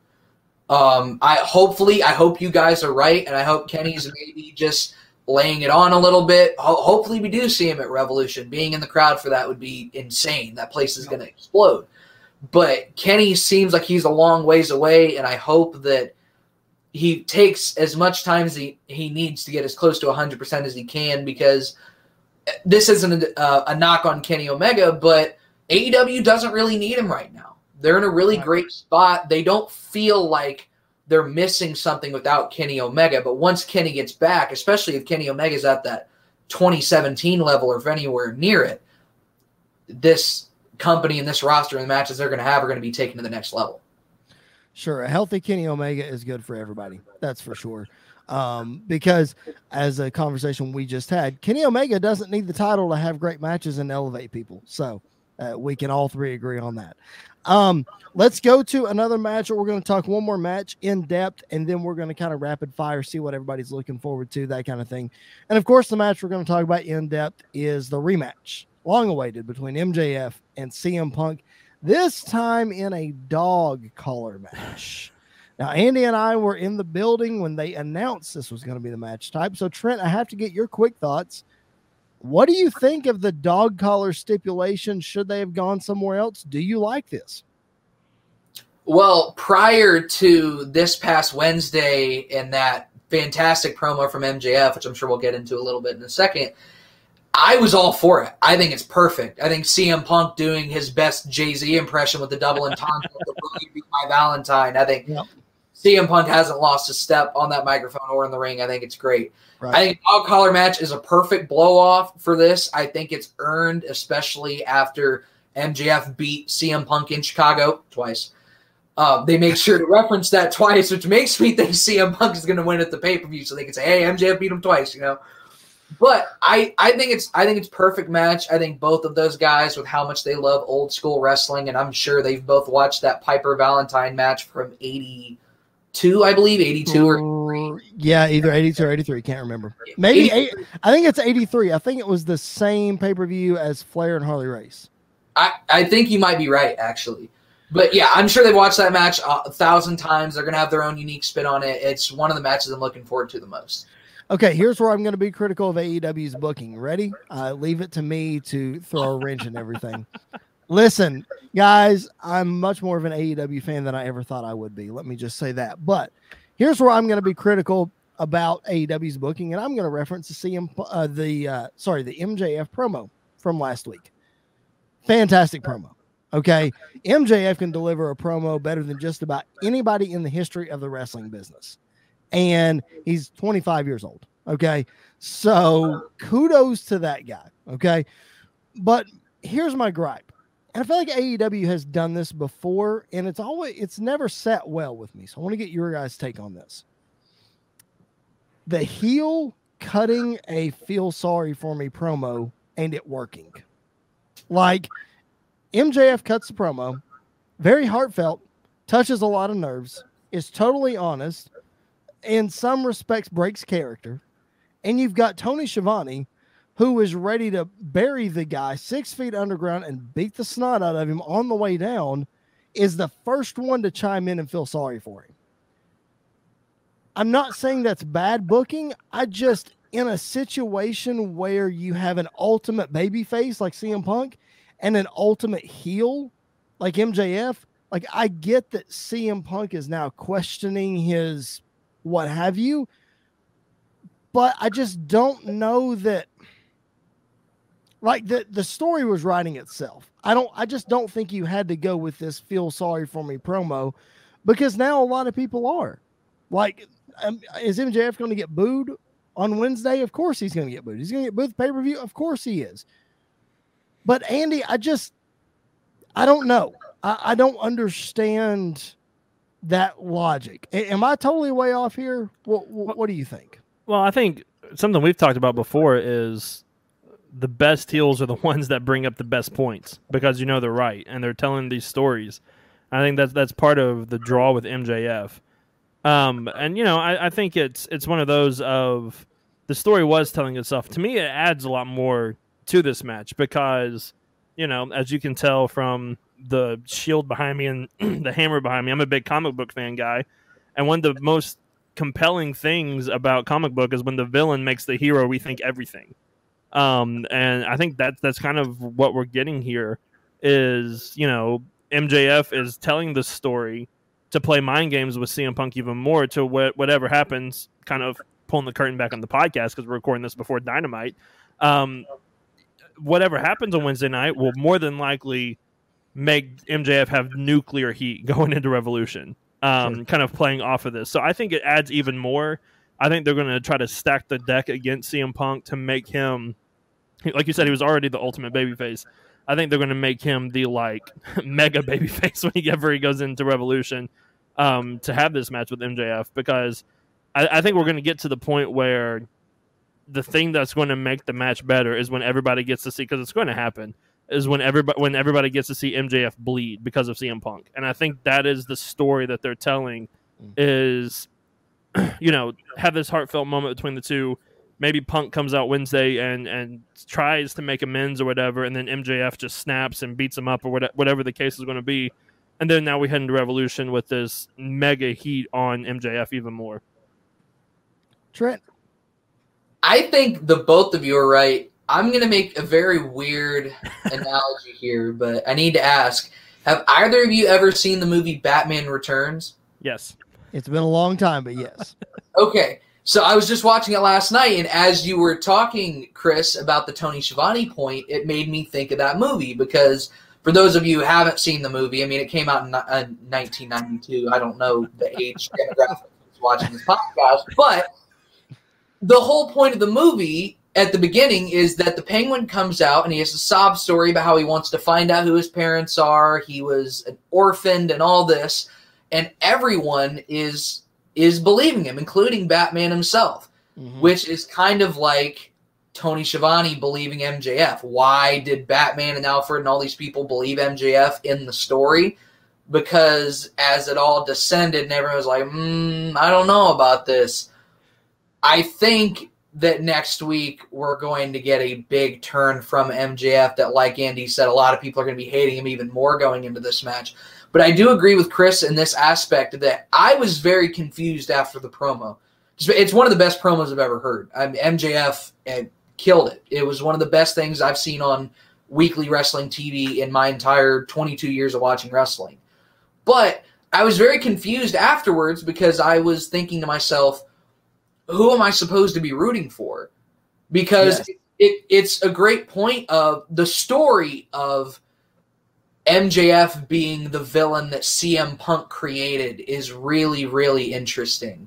Mhm. CM Punk having to now fight his own demons of I am reaping what I sowed. This is the devil rebuking the sin, so to speak. But why are you doing this two weeks before the match? That's what I thought.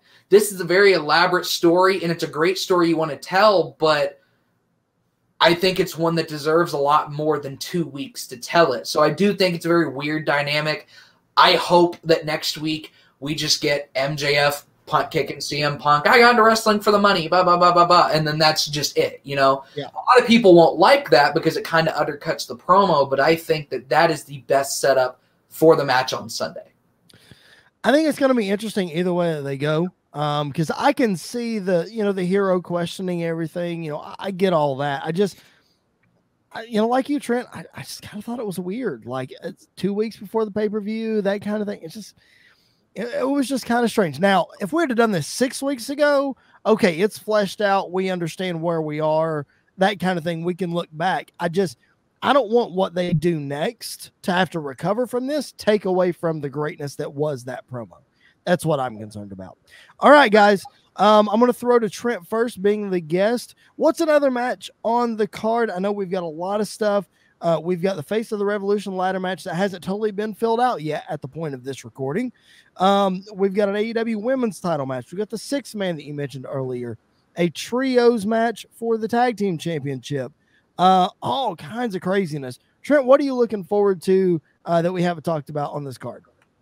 There's a lot to choose from. I'm partial to the ladder match myself. I'm very interested to see how half of this match being filled up with big meaty men slapping me. Thank you. Yes. Keith Lee, Wardlow, and Powerhouse Hobbs, not to mention Ricky Starks, who's I don't know why he's not on AEW Dynamite more than he is, but I digress. Ricky Starks is great. Orange Cassidy is great. This uh, empty spot could be a million different people, and I think all of them are going to be great. I doubt they let us down with that. That match is going to be great. I am a bit partial to. I think the best match of the night is going to be Jon Moxley and Bryan Danielson Sure. if I had to pick what I think the best match is going to be, the match I'm most intrigued by, that's not one we already discussed, is probably Chris Jericho and Eddie Kingston. Mm. I think that's the biggest toss up of the night because hopefully this ends with Eddie Kingston getting his first big pay per view win, but I can see Chris winning and them extending this further because they those Yep. two have a year long feud and it would never get stale. The two of them are just so good. Absolutely, But- they do. Those two, those three definitely stick out to me. All right, let's let's touch on a couple of those real quick. Real quick, pre or not preview r- predictions. The mystery spot in the ladder match. Trent, who do you think it is?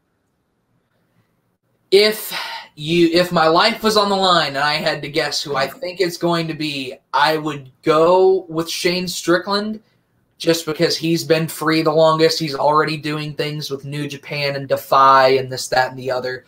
Yep. Hoping it's Cesaro. Claudio Castagnoli being there for the reaction of him making his AEW debut would be insane. Same Yep. thing with Johnny Gargano, who I feel like not a lot of people are bringing up as a possibility. Mm, yeah, yeah, yeah. I, whoa, whoa, whoa. pause. Well, what was that? He I doesn't am want Johnny in AEW. I'm very salty on Johnny going to AEW just because Johnny, that literally him leaving NXT literally ripped my heart out. I, I just I I I don't want to see him in AEW. Sting in AEW hurts me bad enough. Like I get why he's there. I understand. Listen, I understand it all. It's cool. It's fine. Don't get me started on a Sting tangent. This can't be Starcade 97, okay? Oh no, no, But- no, no, no, no. Um, no, Johnny showing up in AEW like that would just, I, I would that would that would crush me. It really would. Um, but I think he's a good. I I'm gonna say for my prediction for the ladder match, I'm gonna say Jay White. He's kind of tinkered a little bit. He wouldn't be like a first time show up, but I mean, pay per views coming up. They just announced him like as being part of AEW why not put him in there? I, I think that would get a good reaction. So I'm going to go with Jay White. Andy, what you got? Uh, yeah, I think both of those are really good. I just I saw this on Twitter and it made my heart so happy that I want it to be true. I want Cesaro in this to win, just because you have to grab the brass ring at the end to win the match, and have him do that because of the Vince McMahon Stone Cold podcast episode that was released, saying Vince saying he would never ever do that. I just love the visual. Obviously, AEW takes a lot of shots at WWE. I think that would just be another one. Some are not needed. To me, Cesaro more than more than deserves to have his day in the sun, and I, I think that's a great way for that to happen. If it's not Cesaro, um, throw Jay Lethal in there. Jay Lethal would be so much fun. I Yep. I absolutely love Jay. Jay Lethal's been the guy, other than Keith Lee showing up in AEW. Jay Lethal is the guy that I'm the most excited for in AEW because he is just so good. Um, and that's part of the reason why I wouldn't be upset if Adam Cole won the title because then I would love to see another Adam Cole versus Jay Lethal for world title feud like they did in Ring of Honor a couple years ago. That was amazing. So I'd love to see that again. But yeah, I, I think it's either going to be Jay Lethal or Cesaro. Let me ask you a question about. Let's go to Chris Jericho real quick. Um, Trent, you mentioned that's one that you're looking forward to the most. A question that I have written down in my notes, and I can't believe that I actually wrote this down, but it, it but it came to my head, and I feel like I have to vocalize it. It's what a good podcast host does. He asks the hard questions. Is Chris Jericho's luster and popularity fading? Like, is he? Does he still feel like a big deal to you, Trent? Like, I know we sing Judas every week, and it's one of the highlights of Dynamite every week or every show that he's on. But is he starting to lose that a little bit? Do is it time to change the character of Chris Jericho a little bit? Do I think he's as popular as he was when AEW first started? No, I don't think that he is, but that's because he's also taken a step back from the main event scene. I don't think that that's a bad thing. I think that is a testament to how great AEW is that they don't have to rely on Chris Jericho main eventing pay per views to sell tickets. Do I think that he needs to change up the character? Absolutely not. I think what Chris is doing right now is great. I think the inner circle stuff had kind of run its course, and we Mm-hmm. should have maybe put Old Yeller down just a little bit before we ended up doing it. But if there's one guy is a cheat code feud to get you back to doing your best stuff, it's Eddie Kingston. Mm. That's why I'm not mad at all at Chris Jericho winning this match and then building up even more to Eddie winning it. I like the you can't win the big one story that they're playing up now. I, it's I, it's it's a big cliche, and if my old instructor Rishi Barron is watching this, Chris's old instructor Rishi Barron is watching this. He hates cliches, but it's iron sharpens iron. You know, Yeah. Chris Jericho is not going to get in the ring with somebody as good as Eddie Kingston and get outclassed. That's not going to happen. And Chris Jericho, when he's on, he is still absolutely one of the best in the world. So I think the position they have Chris in right now is great. I think it's great for Chris. I think it's great for AEW. It's a much better use of a big star than Brock Lesnar is to tie into what we were talking about earlier. I think Chris putting on really entertaining feuds and storylines in the middle of pay per view cards is a perfect spot for him at 51, 52 years old now. Mm-hmm. Something like that. Andy, what's your thoughts on that? I, I completely agree. And I think I think we are starting to see somewhat of a character change with Jericho and the fact that he's been more heelish recently. Yep. Um, I mean, we saw it in the in the tag match in Nashville. He was definitely the heel in that scenario. Him and Hager were definitely the heels in that scenario. Um, and the I mentioned a few minutes ago, but the Eddie Kingston pop that he got in Nashville when he returned was one of the biggest pops I've heard in in my life in wrestling. Um, and so that was that whole thing was that that whole story is really going really well. And I think what's going to happen at Revolution is I think Jericho does win, and I think he really fully cements himself as a heel at Revolution to kind of tell this story going forward with Eddie Kingston. For when they get to Double or Nothing, Eddie Kingston gets that win back over a healed Chris Jericho. Because could you imagine a healed Jericho right now, kind of going through with some of these other guys in AEW? I mean, you could throw a Darby Allin versus a heel Jericho in there, and that whole thing kind of takes itself off. Um, bring it back around if you wanted to to maybe a heel Jericho after this goes after Sammy Guevara's TNT Championship after the whole Inner Circle thing, and kind of you know you could kind of tell that story as you go along as well. But I think this match is going to be the match that might be the one of the most underrated going into the pay per view, but is the one that might deliver the most if it's handled the right way and done the right way. And I'm really excited for this one. Andy, what's another one you're looking forward to uh, that we haven't talked about yet? Um, I'm looking forward to the ladder match, obviously. Um, and anytime there's a six man tag on an AEW pay per view, it's just it's going to be absolutely ridiculous. But the tag, the the triple threat tag team match is going to be on another level because you've already got Jurassic Express in there, who is amazing. I have to say that, otherwise my wife might kill me. Um, but um, the only reason why she went to AEW was to see Jungle Boy, so that's that's fine. Um, Good thing he came out at the end. he came out right at the end because she was she was very mad, and then he came out and she was like, "Okay, this is the best thing in the world." Um, but you already got Jurassic Express there. You got Red Dragon in there. More than likely, because obviously we're recording this before Dynamite. More than likely, I would say the Young Bucks are the third team added to this to kind of continue to tell that Red Dragon Young Bucks story. Yep. And when you've got three of the best tag teams in the world in one match, it's going to be insane. So I think that's probably the match that might steal the entire show. Is that match? that being said, you've got two of the biggest high profile, big name spotlight teams in Red Dragon and the Young Bucks. But did Jurassic Express retain the titles here, Andy? I don't think so. I think Red Dragon get it because I think that kind of advances the storyline of the split in the elite that we're kind of seeing with Adam Cole, Mm-hmm. um, and b- between the Young Bucks and then you know whenever Kenny Omega shows up and with Jay White and all of that, it seems like, and especially with what happened on Impact, which I love the fact that you kind of have to watch Impact to kind of see all this other stuff kind of unfolding at the same time.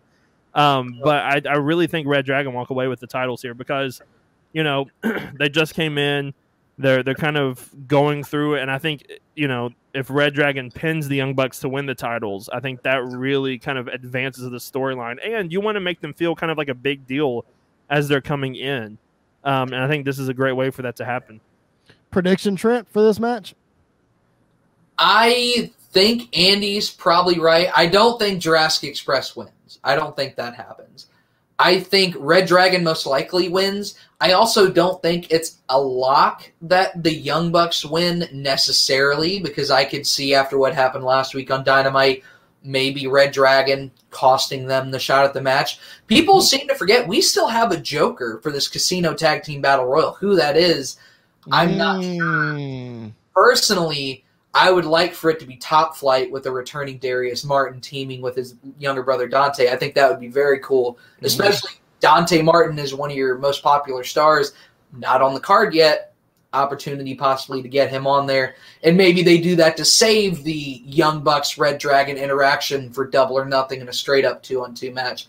But I do think most likely, if I had to guess, I would say the Red Dragon is probably walking away with the titles. I just worry about again. We talked about Adam Page and his title run earlier. I just I'm I'm kind of down on Jurassic Express tag team title reign. I know they've defended a lot on Rampage, But for as big a deal as they feel like, I just I don't feel like they've elevated the tag titles. And maybe that's just me. Maybe that's um I don't know, maybe that's the lens that I'm looking at all this through. But in any event, I do think Red Dragon does win the match. Uh, I do think they come away with the titles. Um, I, I just think that's the best way to go here. If I'm picking a match that I'm looking forward to, I'll be a homer and I'll say the six man tag match Sting, Darby Allin, and Sammy Guevara uh, against Andrade, Isiah Kassidy, and Matt Hardy. Basically, because I'm interested to see how the rest of this story is going to play out. I don't know if we're totally done with Sammy and Darby yet. I feel like it's a match you can just go back to at any time and they can put on an instant classic like we saw in person. It was worth the price of admission for sure. Um, but I'm also interested on the other side to see this Andrade, Matt Hardy, um, uh, Hardy Family Office deal and how Jeff Hardy is going to work into this whenever he does, and how Andrade and Sammy Guevara and the you know the TNT title and all that stuff, how it's all going to play out. I think it's going to be really interesting. And then again, anytime I get to see Sting wrestle, I'm I'm locked in. Um, I may not agree with everything they've done with him in AEW, but putting him in the ring, I can't argue with that. I just wish they'd do it in a singles capacity against, I don't know, Chris Jericho, maybe 63 years old, Chris. against the against the 52 year old Chris Jericho. Sign me up. That's I 11 am. years. I'm I was in. 11 years old 11 years ago. I'm just saying I want a singles match with Sting before it's all said and done. He's proven he can do it. He's um, the guy can do it. I have I have no I have no doubt about that. All right, let's get ready to put a bow on this preview. We've talked in depth about a couple of things. Of course, um, it, we we didn't really talk about Bryan Danielson and Jon Moxley, but we can all agree that probably when this pay per view ends, that's the match we're going to be talking about. Um, and the tag match is going to be great, but listen, there's no need for us to dissect Bryan Danielson and Jon Moxley because they're, they're going to do it. Um, we've got Jade Cargill and Tay Conti for the TBS Championship, uh, Britt Baker and Thunder Rosa for the AEW Women's Championship. Quickly, Trent, is this the night? Is Britt finally dethroned on this night? yes. I was afraid you were going to say that. Andy? Um, I don't know. This match was thrown together kind of quickly. Like I, it, it, it kind of came out of nowhere. But it's it's one of those of Thunder Rosa and Britt Baker. I mean, the promo she cut on Rampage got me excited for the match itself, uh, which was amazing. And I think this might be the night that Britt kind of loses the title to Thunder Rosa because. I mean, we saw it in Nashville. Thunder Rosa is one of the hottest women in, in AEW with the crowd right now. Like she, she has she got one of the biggest pops of the night. The match that she had with Mercedes Martinez was ama- like really really good. Um, and so I, I expect Thunder Rosa to walk away with the title. I think if there's anybody to take the title off of Britt Baker that's not named Ruby Soho, it's Thunder Rosa. So I'm in agreement. I think this is the night that Britt drops the title. All right. As we do when we sign off of all of our midweek shows, we hand out our high spots and turd sandwiches, the highs and the lows of the wrestling business. But on a pay per view preview show, we are picking our high spots and turd sandwiches for the pay per view. I know I'm putting these two guys in a very bad spot because they don't like to pick tur- turd sandwiches on AEW pay per views. I on get anything, it. you don't say it like that. Okay, okay. on I'll say it on any AEW pay per view because WWE I can pick it out pretty quickly. Okay, well, I'm going to pick out my turd sandwich first of this AEW pay per view, and it sticks out to me like a sore thumb, and it's Tay Conti and Jade Cargill for the TBS Championship. I don't even know that I'll watch this match, if I'm being honest.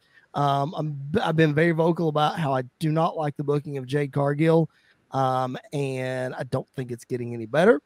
So I do think that is going to be the worst thing on the card. Having said that, come on, guys. At least I didn't say something like a Young Bucks match or something. I mean, like, at least I'm not hating on your boys. Come on now. I love Trent's face. It's so funny. well, if we're gonna get What? technical, the Young Bucks don't have a match as of right now. So Technically, they don't. That's right. That is correct.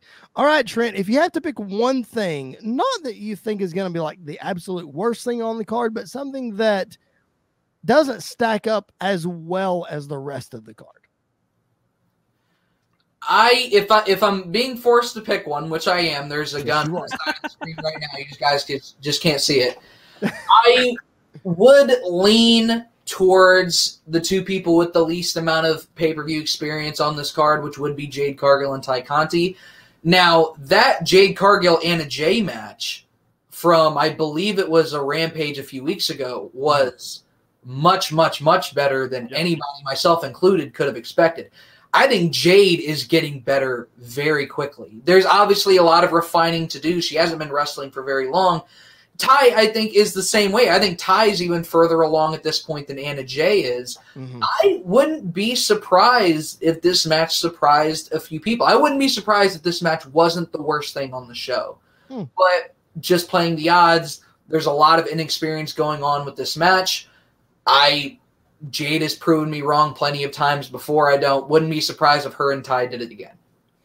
Andy, Um, that might be mine as well. But since you guys picked that one, I'll try to pick a different one. But I'm trying to think Okay. off the top of my head what would be. It's like it's like Sophie's Choice. Have you ever seen that movie? Um, um, I would probably say maybe it is the Britt Baker and Thunder Rosa match. Not that I'm not expecting them to tear the house down because I'm expecting them to tear the house down. Um, but it may be one of those of if Britt wins, we're kind of sitting here thinking, well, who who is going to take the title off of her at this point? Mhm. Um, and so, you know, I, I think it's going to be a great match, and I don't think the match itself will be the the problem. It may just be where are we going from here after the Yeah. match that kind of has a lot of question marks after the match. I definitely agree with that. That definitely um, has the ability to raise a lot of eyebrows, a lot of questions if we go that route. All right, high spots, best thing of the night, and because I am the host that can throw difficult questions at you, I am going to throw a caveat on this, and I'm going to say that we've all been in agreement that Bryan Danielson and Jon Moxley are going to tear the house down, and you can't say that match for your high spot. Okay. Um, trust me, because that's taking it away from me too, because that's what I was gonna say. Um, I will go out with mine, and I will say, oh geez, I'm gonna say the ladder match. I think when you put a big ladder match on a big stage like this, AEW always delivers with it. It's always a spectacle. Um, I don't know how they're going to top a Sammy Guevara cutter to Cody Rhodes off a ladder, but I'm sure they're going to try. Um, so the ladder match is going to be my high spot of the show. Trent, I'll throw to you next. What do you think? I am very interested to see how the ladder match is going to play out, especially with the pieces they have right now. Yep. But if I had to pick one, I'm going to go with the Adam Bowl. Adam Page and Adam Cole haven't missed in, in any of their big matches in AEW yet. I don't expect that to change anytime soon, and I think they will. If we're not counting Bryan Danielson and Jon Moxley, I think that's going to be the best match of the night. Andy? Um, I also agree that the ladder match is going to be great, but also I think the tag match, the triple threat tag team match, is going to be the match that could potentially also steal the show. Um, I don't, I don't think it really matters who the other tag team is because tag team wrestling in AEW is kind of you could put anybody in certain matches and they're just going to absolutely kill it. So I, I really believe that this match could possibly steal the show, but a high spot that's actually going to be a spot I could see happening is I think we're going to get another Keith Lee Beal, but it's this time it's the powerhouse Hobbs maybe through a ladder, and I think that will be a big moment because they obviously were going back and forth about who could throw who the farthest, and I think we might get that moment in the match. Isiah Cass. Oh, no, no, Isiah. He's not in the match. Uh, if Orange Cassidy ends up being in this match again, because we're recording this before Dynamite, if it's Orange Cassidy, um, he might take a, a lot of punishment because he might be the one getting. Well, he's already in. Around. He's already in. Oh, he did win. He got qualified did- on okay. Rampage last week. I thought that I thought I read that match was on Dynamite. Okay, so Uh, maybe on Rampage. Page. Okay, gotcha, gotcha. Because Okay, said word so, to your mother and an amazing. It was the best moment okay, all right. So Orange Cassidy might take a lot of punishment in this match because he might be he like like Trent said earlier. There's a lot of big dudes in this match. Somebody's got to get thrown around. poor Ricky Starks and poor Orange Cassidy. Um. All right, we apologize for going long for a second week in a row, but the wrestling world is what it is, and we got to talk about it. Um, make sure that you follow us at PBW Podcast on Facebook, Twitter, and Instagram.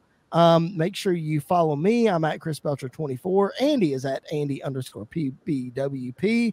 And Trent is at Trent Osborne FS. Make sure you give him some love uh, over on bodyslam.net. Some great articles that he cranks out over there. Make sure you throw him some support. Trent, man, we appreciate you coming on. Thanks so much. no problem. Thanks for having me anytime. Absolutely. We love having you on.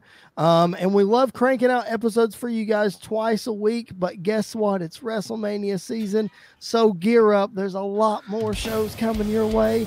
I promise the week of WrestleMania is going to be loaded with a show every single day. So get ready. Plus, all of this on the ground coverage uh, that Andy and I will be giving you live from Dallas. So, again, make sure you follow us on social media. Uh, make sure you are supporting our partners, Bodyslam.net, Sportswire Radio. Uh, make sure you're subscribing to their channels, supporting their other shows. I know they greatly appreciate it as well. If you're listening to us on a traditional audio platform, hit that subscribe button, give us a five star review. We greatly appreciate it. Thank you so much for hanging out with us. For our special guest, Trent Osborne, Mr. Andy York, my name is Chris Belcher. Thank you so much for listening. We will catch you guys down the road.